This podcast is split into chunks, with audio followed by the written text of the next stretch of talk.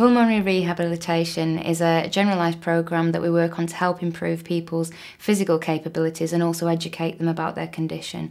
So we work on their endurance for their muscles as well and also their muscle strength. We work at improving their ability to cope with their disease, their understanding of their disease, and also to help with their, their social requirements as well because people can become quite isolated. Um, also, we work towards helping them manage their conditions so that we aim to reduce admissions to hospital and hospital stay stay and also try and um, really give them, uh, motivate them to continue exercise once we've actually finished and improve their functional activities as well.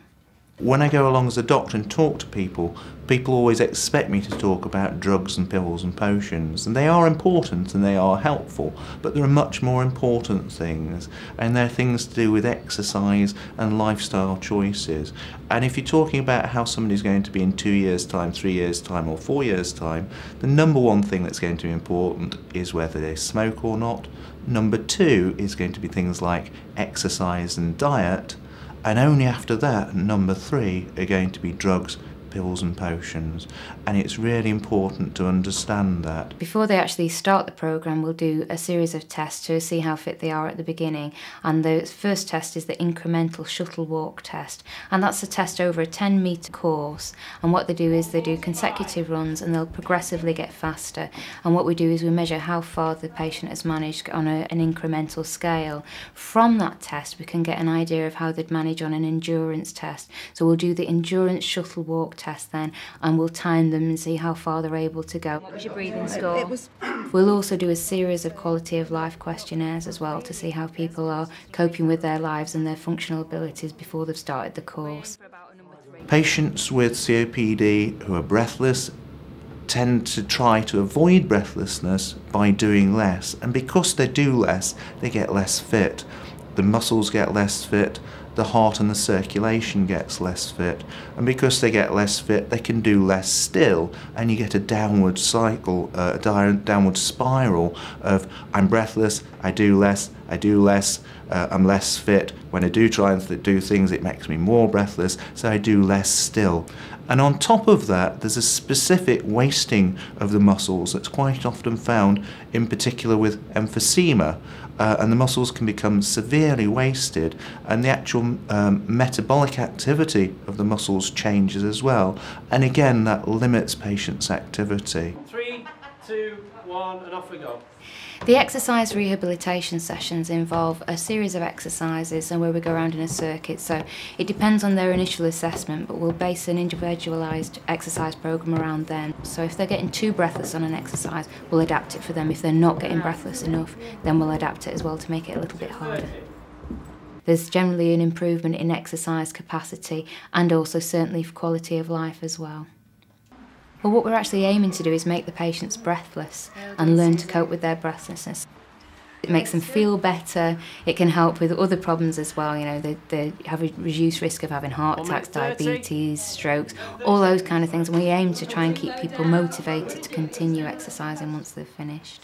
It's very easy for patients to get very depressed about their condition when they're socially isolated, very anxious. They worry that they're going to get so breathless one day that it's going to really harm them, maybe even going to keel over and die. And it's really important to try and enable people to make the best use of the lung power that they've got and to try and break that cycle of decline and try and uh, break that cycle of building up more and more anxiety uh, about the disease and getting more and more focused in it or on it.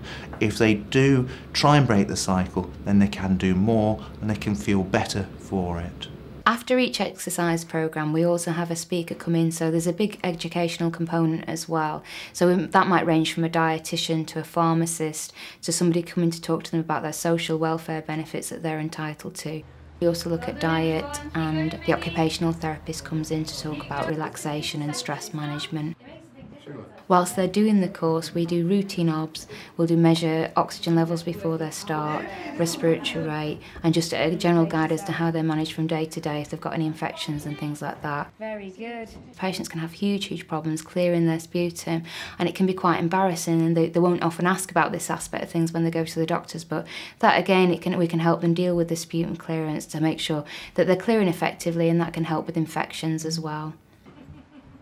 At the end of the course, then we'll repeat the incremental shuttle walk test, the endurance test, and the quality of life questionnaire to give us an idea as to valid- validly as to whether they've improved. After the sessions are finished, patients are all encouraged to continue exercising, and they've given a booklet when they first come with the, all the exercises in the warm ups and every exercise that they might undertake here.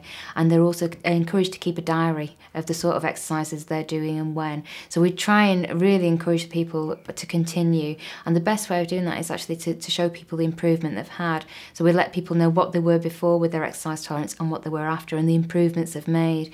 And what we encourage is that they don't stop them because they'll start to decline. Very good, well done.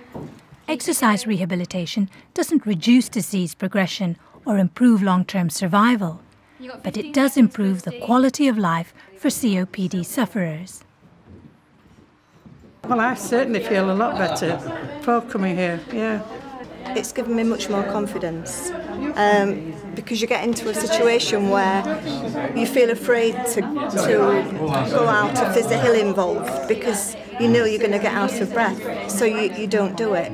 Rehab is really fantastic. I mean, I didn't think I'd be able to do exercises. No. I was surprised at the um, the small exercises what they give us. Yeah, How, how uh, it brings you out of yourself. yeah, It makes you feel better. It just feels you, yeah.